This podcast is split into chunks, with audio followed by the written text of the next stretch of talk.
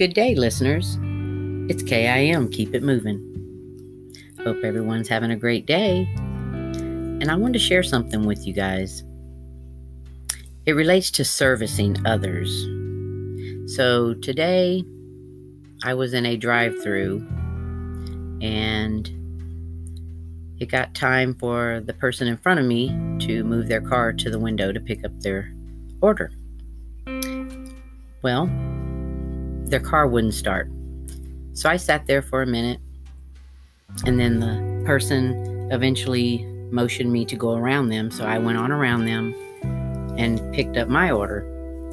In the meantime, the gentleman that worked at the facility stuck his head out the window and said, Hey, would you help me push her out of the way? So I thought about that for a second, just a split second. And I said, Well, sure, I will. But then as I looked down, I remembered I had my house slippers on. so, okay, I'm going to push this car in my house slippers. That's okay. I'm going to help. I'm going to service. I'm going to be of service to someone. So, he and I proceeded to push the car around the front of the establishment, and the person parked their car. And then from there, the story goes on that I begin to speak to this individual, and of course, we're talking about major hot outside. So I told her, Hey, listen, why don't you go inside, sit down a moment? Is there anything I can do to help you more? So we kept talking, talking. She shared a couple of situations with me that she has made it through in life, some very serious situations that she's actually still here. It's a miracle. And then I asked her if I could pray with her. And she said, Sure. So I prayed and I told God to perform a miracle for this young lady and to get her and her vehicle out of this heat. And then I went on about my business.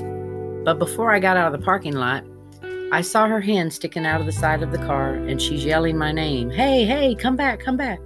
So I pulled my car over there, rolled the window down, and at about exactly the same time, we both said, It cranked. And I started laughing. And again, I serviced. I gave service.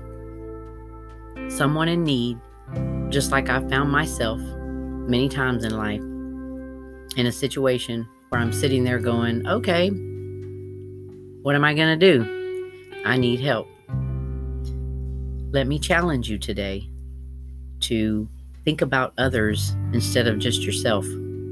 We all could use a little push every now and again, and we all find ourselves in situations that we do need help. And a lot of times there's nobody there to help. So be of service to someone today. It'll make you feel good, but it won't make you feel as good as the person that you helped. And that should mean all the world to you. I'm KIM. Keep it moving.